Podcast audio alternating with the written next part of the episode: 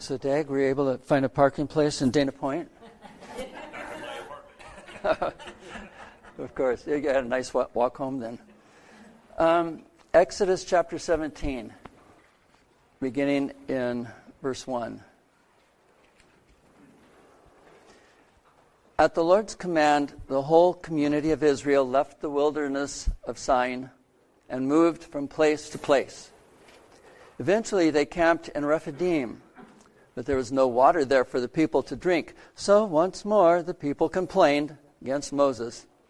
Give us water to drink, they demanded. Quiet, Moses replied. Why are you complaining against me? Why are you testing the Lord?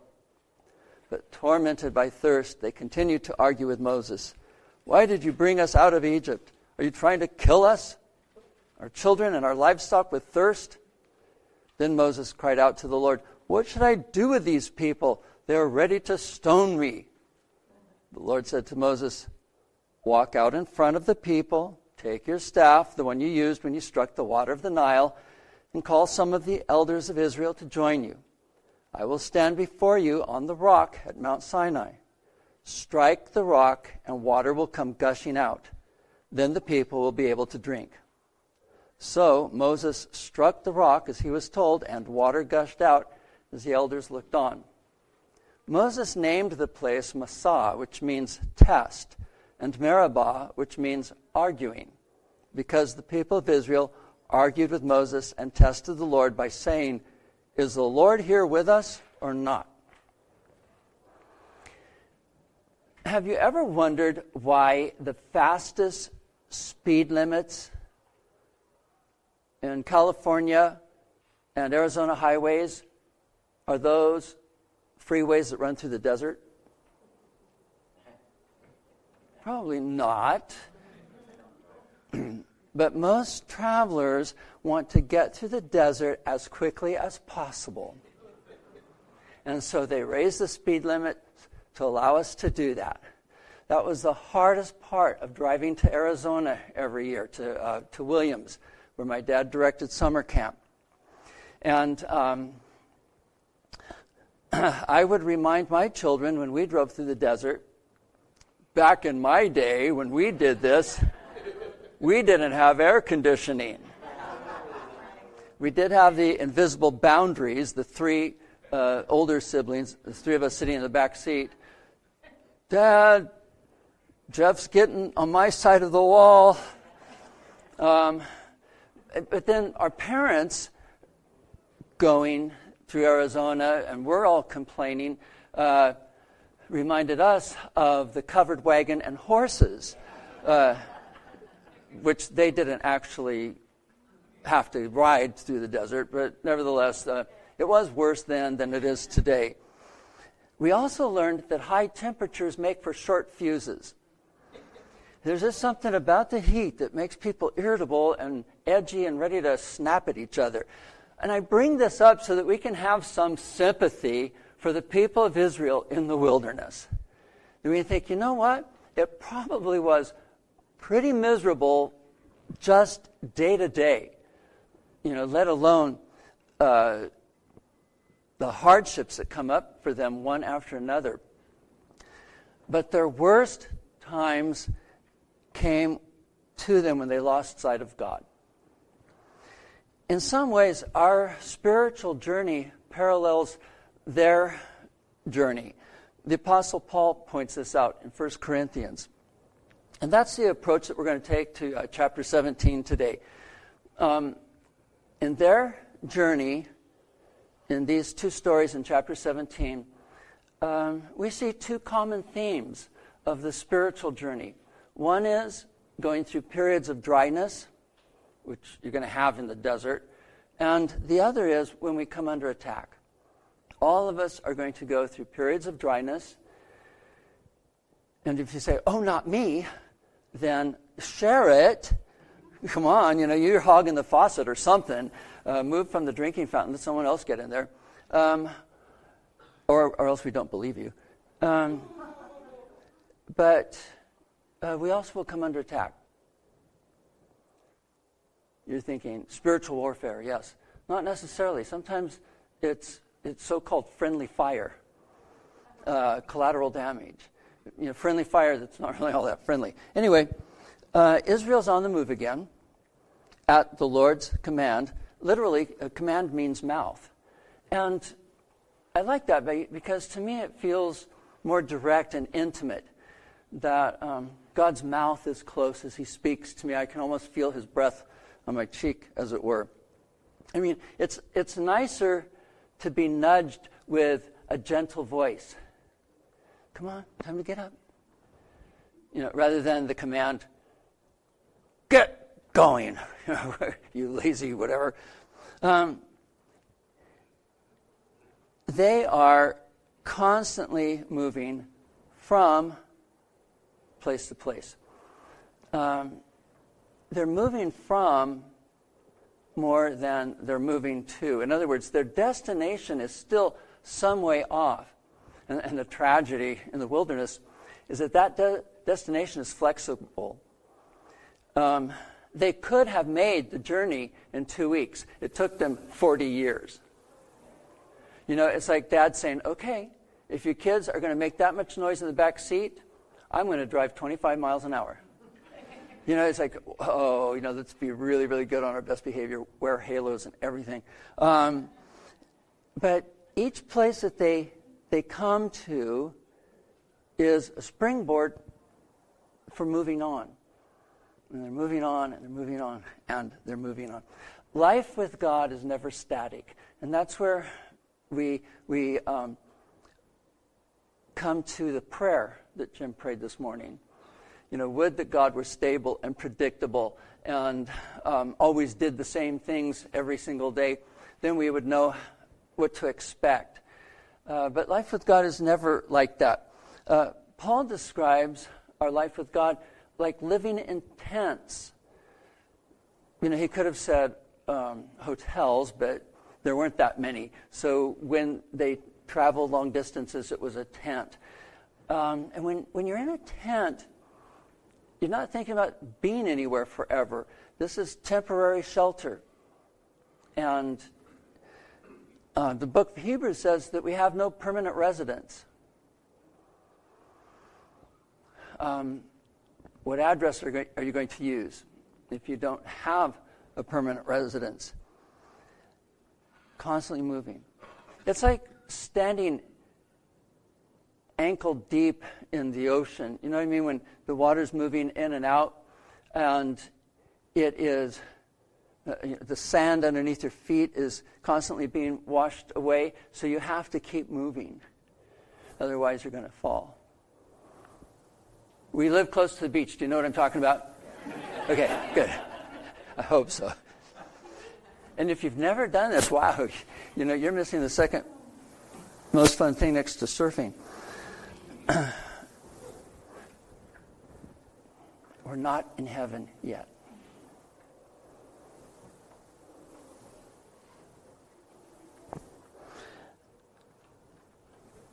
But it isn't bad to constantly be moving if going from place to place is like, as Paul describes, being transformed from glory to glory. And that's how the spiritual journey is supposed to proceed. That, yes, I've learned some things this year, and now I'm being thrown into the next year, and I'm going to learn more things, and there'll be more growth, and I'll become a better person. And it's this constant transformation process. Um, and sometimes I think, oh, I've, I've lost ground this last month or last six months. Um, I've gone backwards instead of forwards. But then when it's all said and done, I can see, no, I've still made progress. And I, I know things I'm never going to do again. And um, I've, I've learned, th- you know, where certain decisions get me. And so it is a constant transformation upward as we, as we keep ourselves in the life and love of God. God meets us where He finds us in the moment. And then He guides us from this moment to the next. We're going from this moment. We, we, did, not, we did not come here to stay we, we came here to get ready for the next time we get bounced out. You know, I was thinking this last week, uh, one day, it was in my meditation, that uh, when we talk about being in the present moment, uh, some people say, yeah, well, the present moment is now. Oh, it's now. Oh, it's now. Oh, it's now. And it's like you, you can chop up uh, these moments, but it's more like being in the flow of moment to moment. And when you can catch that, then it isn't so choppy and it isn't trying to constantly come back. It's more like breathing in the flow of the ongoing moment. Now, uh, we approach the eternal now. Well, the first problem that they run into in this new place, and by the way, uh, means refresh. So they came to a place where they're going to find refreshment. But the first problem they run into here is there's no water. Uh, of course, they complain. Their complaint is then routed to two different departments. They didn't know that was going to happen. They, they're just yelling at Moses, but he says, Why are you disputing with me? The Hebrew word sometimes suggests uh, an actual legal case, you know, uh, filing a suit against someone. Why are you disputing with me, and why are you testing Yahweh? So Moses gets the, the complaint, and Yahweh gets the insult of being tested by them. Okay, test, sometimes translated um, tempt. Um, but when you think of tempt, in this regard, you have to think of attempt. When you attempt something, what are we attempting to do? Um, suppose you inherit a, inherited a ring from a dear old aunt who always wore lots of you know costume jewelry, and she left you this one special ring, and it looks like it's got a diamond in it. So you decide, I'm going to take this to a jeweler and find out if this diamond is real. And the jeweler will have tests that he can perform on the diamond to find out if it's the real thing. God has already tested Israel in the wilderness a couple of times. In uh, chapter 15, he tested their faithfulness. In chapter 16, he tested them to see whether or not they would follow his instructions. He's testing them. He's testing them to find out if they're the real deal. God tests us. God tested Abraham. Now, God does not learn anything from testing me. Right? Because he already knows. Okay? But when tested, I learn something about myself. It's not so bad to fail a test when God tests us. I mean, the disciples did time after time. And there's a lot that we know about Jesus and about God we would not have known if they didn't miss the point so many times.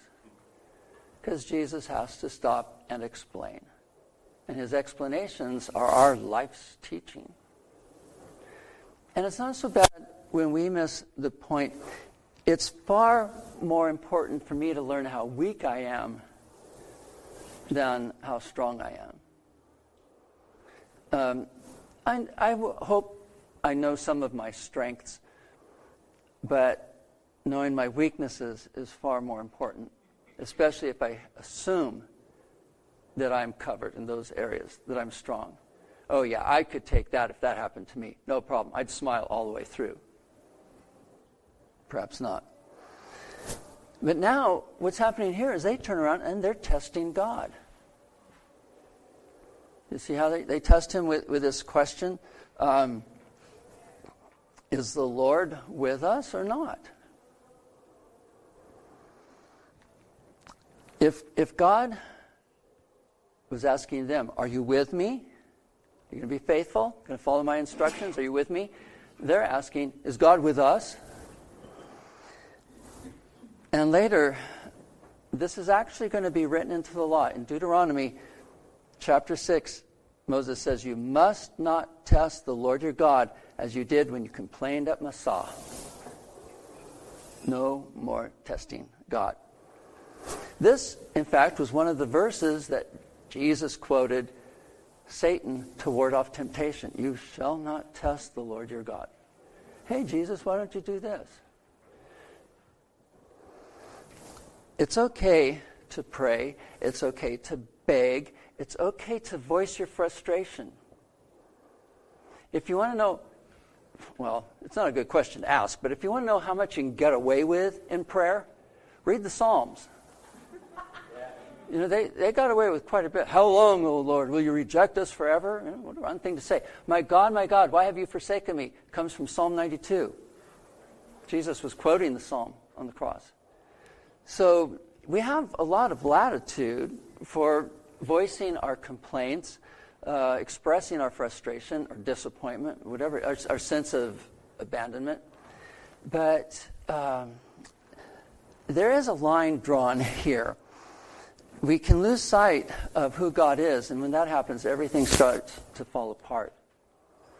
Um, I think that Tevye in Fiddler on the Roof is an excellent example of, of the right attitude. That he complains, oh, to be sure, and he's going through some very hard things as the Bolshevik revolution rolls on and Jews are more and more herded and um, either sent off to live someplace else or put into or sent to Siberia. And, uh, and so he has a lot to complain about, but he always directs it to God.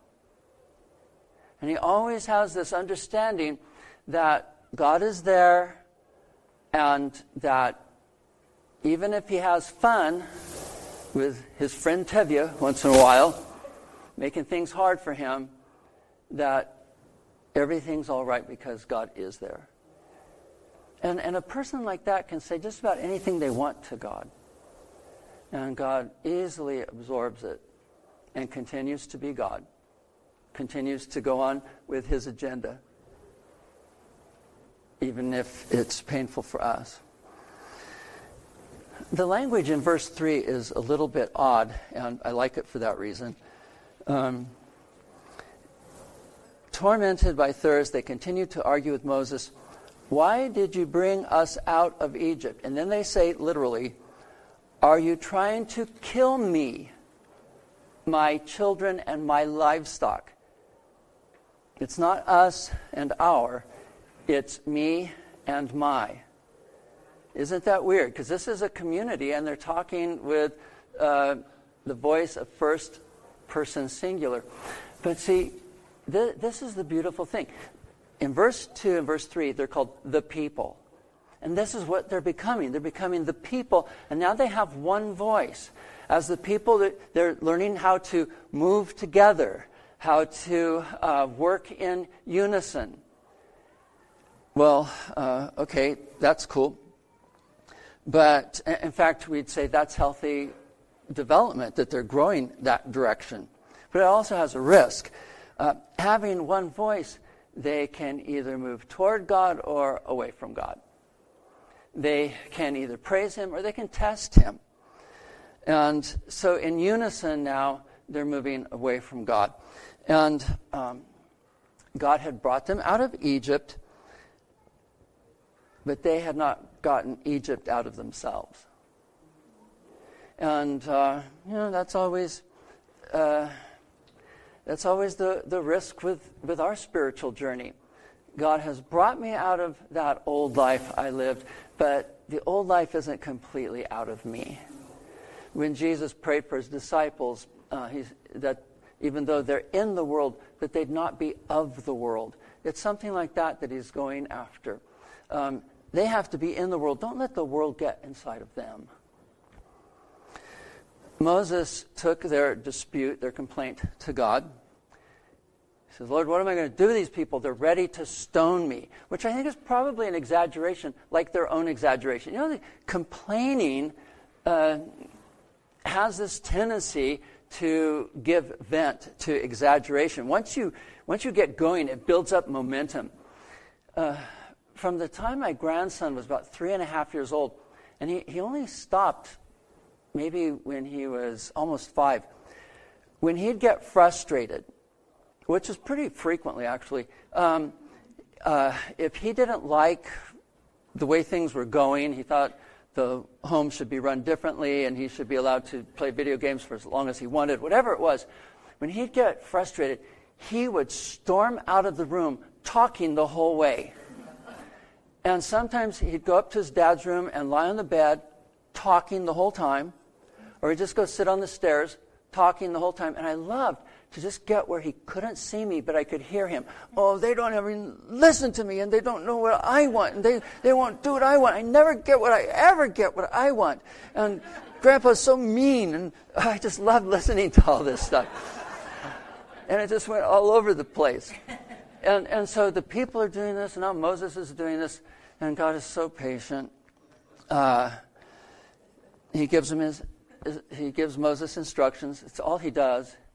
He doesn't even say, calm down. he just says, walk out in front of them. That's what leaders do. They take point, they walk out in front. Take your staff in hand. Um, New Living Translation doesn't include in hand, but it's there in the Hebrew, trust me. Um, and both the staff and the hand are key words in, in these two stories. In fact, um, they link the two stories together. They're one of the links. Um, the other link is both incidences happened at Rephidim. But uh, strike the rock. I hope you got that. Strike the rock. Only for this reason.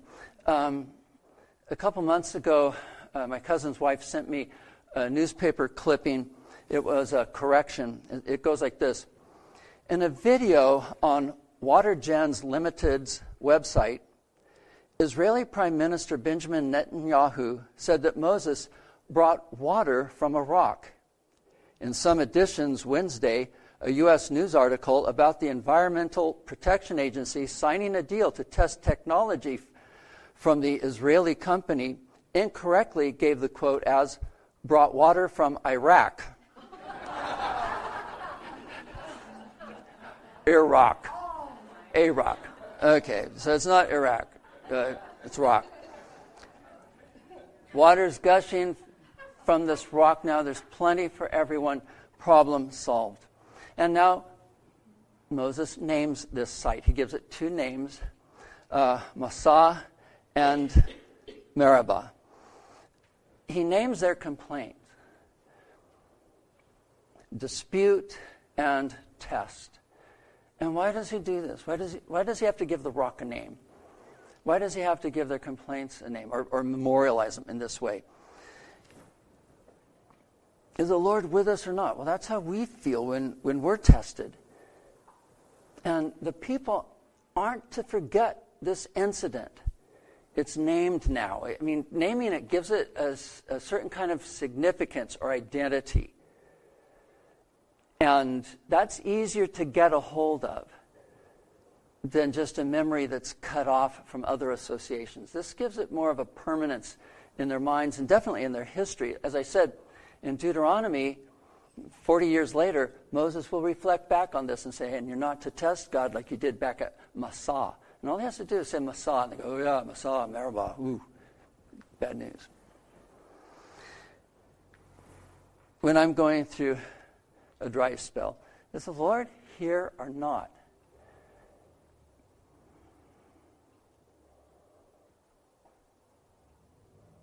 Do you ever wonder that? Yeah, of course we do. Does he hear me? Does he know? Is he, is he here? Is he even here? Where's the evidence? Hmm? Is the Lord here or not? And God is here. Whether or not we feel him, whether or not we have water to drink, he's still here.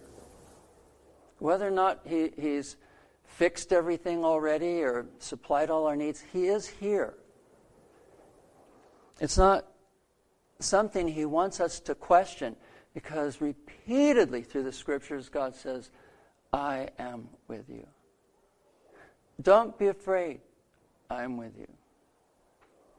Go forward, I'm with you. I, I really would like to brand that on my brain. In verse 8, okay, let's read through this.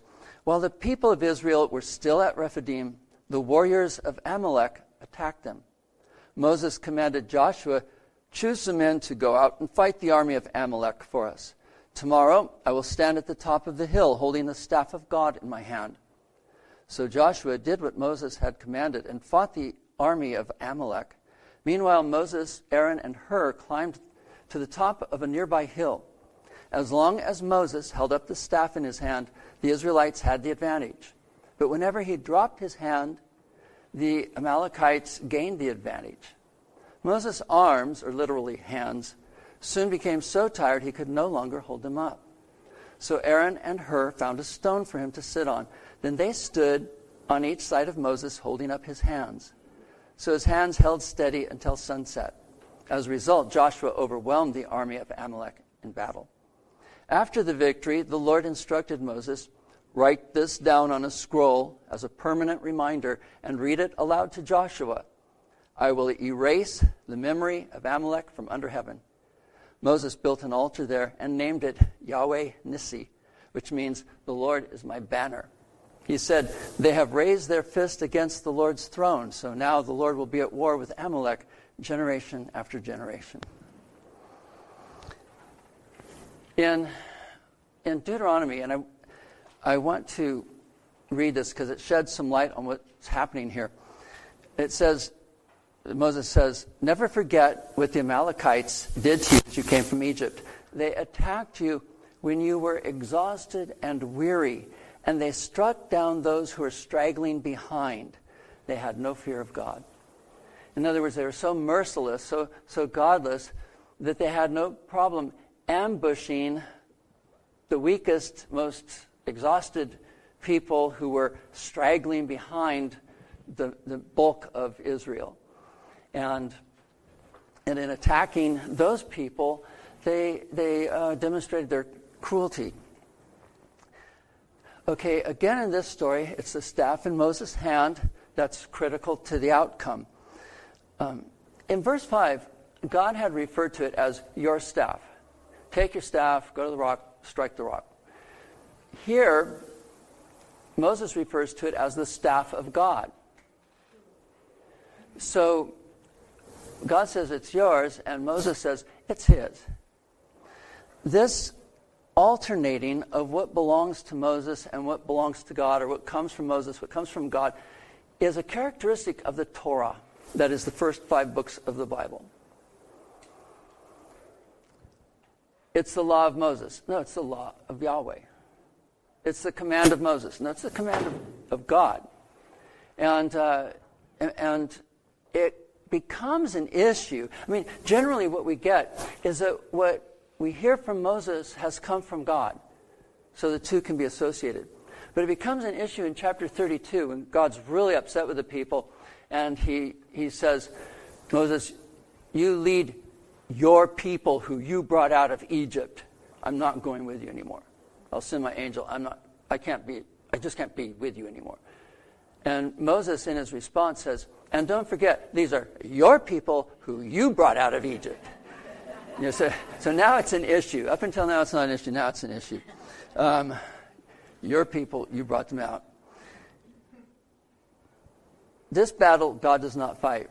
Remember the Egyptians at the Red Sea? Just stand still and watch the salvation of God. You won't need to fight. But here, he lets them enter the battlefield. He does not win the fight for him, but he's with them in the fight. So they can't lose. there, there's some kind of connection between Moses holding up the staff and Israel getting the upper hand in the battle and dropping the staff and Israel starting to fall away from the enemy. Um,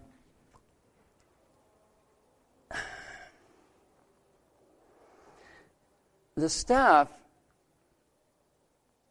through the the plagues uh, in Egypt and the Red Sea has been established as an instrument of God that he uses to reveal his power. It marks the moment when a plague begins, marks the moment when the Red Sea splits apart, when it goes back together again. It marks the moments when God broke into the world. So it's easy for us to think of this as magic, you know, like, oh, uh, Moses has the, the wand that he waves and then magic happens. But it's not like that. Uh, it's just an indicator for people to be able to see God's at work. This is God. It's not coincidence because it happened exactly when Moses struck the rock. It happens exactly when he lifts his hands, uh, lifts the staff up into the air. And, and holding it like this makes it like a banner. Um, it, it's like when armies would carry a flag or an ensign into battle. It's uh, a symbol of what they're fighting for. It's a symbol of the strength of their cause. Or in ancient times, it was some kind of symbol of their deity. And uh, here the, the, staff acts something like a, a banner.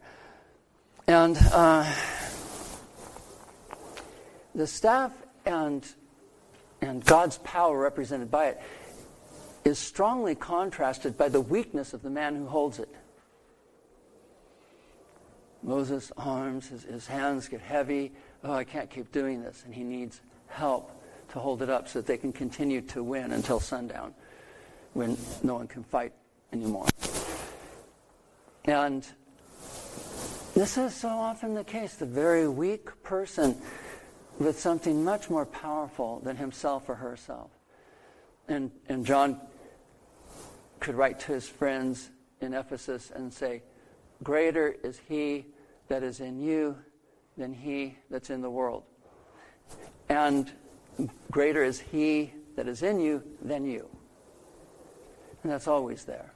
So I can crumble, I can fall apart, I can collapse, but within me, God will never collapse. He is never subject to my weaknesses, and He's never limited to my weaknesses or my strengths. Moses builds an altar, and he gives it a name also uh, Yahweh Nissi. Uh, the Lord is my banner. Now, again, the purpose of naming something is to give, an, give it an identity. So, this is a, the second or third time that he does this in the chapter. And the altar enshrines the memory of what happened there. So, there are these enduring names Massah, Meribah, Yahweh. By contrast, God is going to wipe out the name of Amalek. NLT says memory, but it's literally name. So as Moses is naming the things that God has done for his people or the things that they've done, there's a name that's going to disappear from the, the world. a people who will lose their identity, they'll lose themselves. Amalek will be lost to the world. When was the last time you met someone from Amalek? Or, or, do you have any friends who are Amalekites? you know, no DNA testing today is, is going to relate you to an Amalekite. Um, that is, you know, not within the last uh, 2,000, 3,000 years. All right, so I, I, don't know. I just, I just think that this is lovely how names are emerging and a name is being erased. Um, okay, so there we are uh, I think I'm done, basically. Uh, okay, we, we can agree desert travel is no fun. Right? Anybody love driving to the desert? okay, a couple. Yeah. No, you, you've probably lived there sometime. No? Yes? You almost have to have. Um, I lived in 29 Palms for a year, and I can see beauty in the desert. I can point it out, and no one, no one else can see it. You know, I can point it out, I can see it, no one else sees it. Um, well, I'll tell you, we had some sunsets that have never been rivaled in Dana Point. Uh, we've had glorious sunsets here, but I mean, when you can see the sky stretching for a hundred miles, when you can see the shadow of clouds on the desert floor moving slowly, there's just something very awe inspiring about it long shadows in the morning as the sun rises, long shadows in the evening as the sun sets. Um, plus, I lived close to the Joshua Tree National Monument. Yeah, so there's a lot of uh, scrambling over rocks there during the. T- in fact, I was there most every day. Um, if you wanted counseling, that's where you'd have to go. And there are many lessons in trusting God. I made sure of that. Traveling through the desert for most of us is no fun. But in the first story, Israel made it worse than it had to be, worse than it was. They created an unnecessary tension with God. Not only did they have enough problems already, but they strained a relationship which was their sole hope of ever surviving this. When Paul looked back at this story, what did he see? I don't want, dear brothers and sisters, Paul says, about our ancestors in the wilderness long ago. All of them were guided by a cloud that moved ahead of them, and all of them walked through the sea on dry ground. In the cloud and in the sea, all of them were baptized as followers of Moses. All of them ate the same spiritual food, and all of them drank the same spiritual water for they drank from the spiritual rock that traveled with them, and that rock was Christ. Paul could see something in the story I don't think we would have ever seen if we had read it a hundred times. I don't think we would have seen that rock as being Christ and the water, the living water flowing from him. Um, and of course, he, he is spiritualizing here, and he, he knew he was doing that, and he was doing it on the basis of a good Jewish tradition he goes on to say, all of them enjoyed all these things, yet God was not pleased with most of them, and their bodies were scattered in the wilderness. So there. and, and I intentionally try to lighten that up because, um, because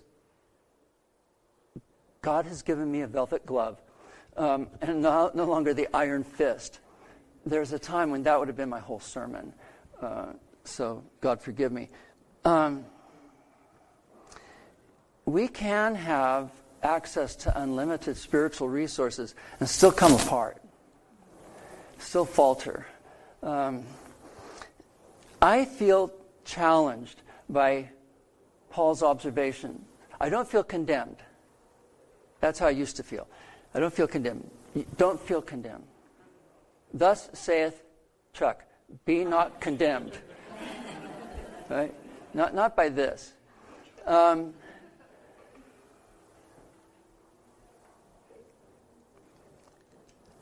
I feel challenged to pay attention to the presence of Jesus in my life and what that means. Because I'm not always sure what it means. But to know when I'm spiritually thirsty that I can go to a rock and drink and receive living water. And, and to know I can do that anytime and anywhere, that the rock travels with me, literally follows me. Like when Jesus said to the, the fishers on the seashore, Follow me, same word. Only now it's Him following us. And so wherever I am, there's that, that source of living water. And, and uh, I want to be with us. Um, on Fridays, I take my grandson Caleb to a, a karate class, which is hysterical. But, um, you know, in karate, you have to perform sets of maneuvers blocks, punches, kicks, and you have to do them in a certain order. And it's very much choreographed, and, and it's, it's actually a very beautiful dance. Uh, not as beautiful as Tai Chi or, or something where you will move s- slowly, but it's still beautiful to watch. But when the students are testing for their next belt, you can see the concentration in their faces as they're remembering what, what move now, what, what block, what punch. And um, the whole time they have this focused concentration. And what this means is that they have years more practice to go. And the reason you practice the same moves over and over and over is so that they become automatic. Raul Ries was a black belt uh, competition, was in a black belt competition who got first place. He taught karate for years. One night I was sitting next to him at a dinner.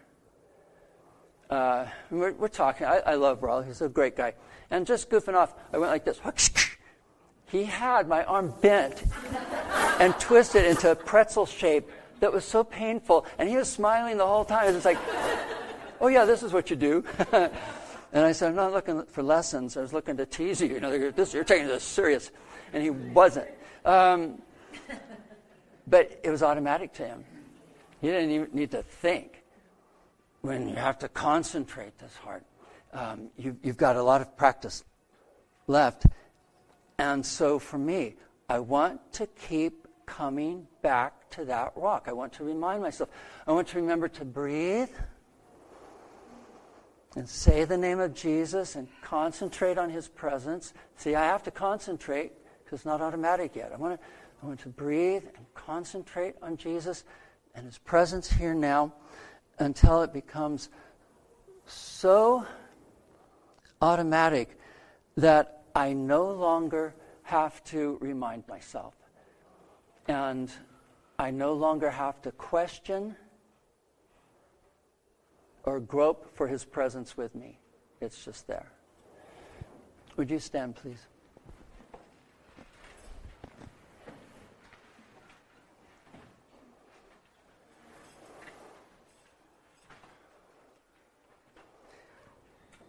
May the Lord God bless us, take away all evil,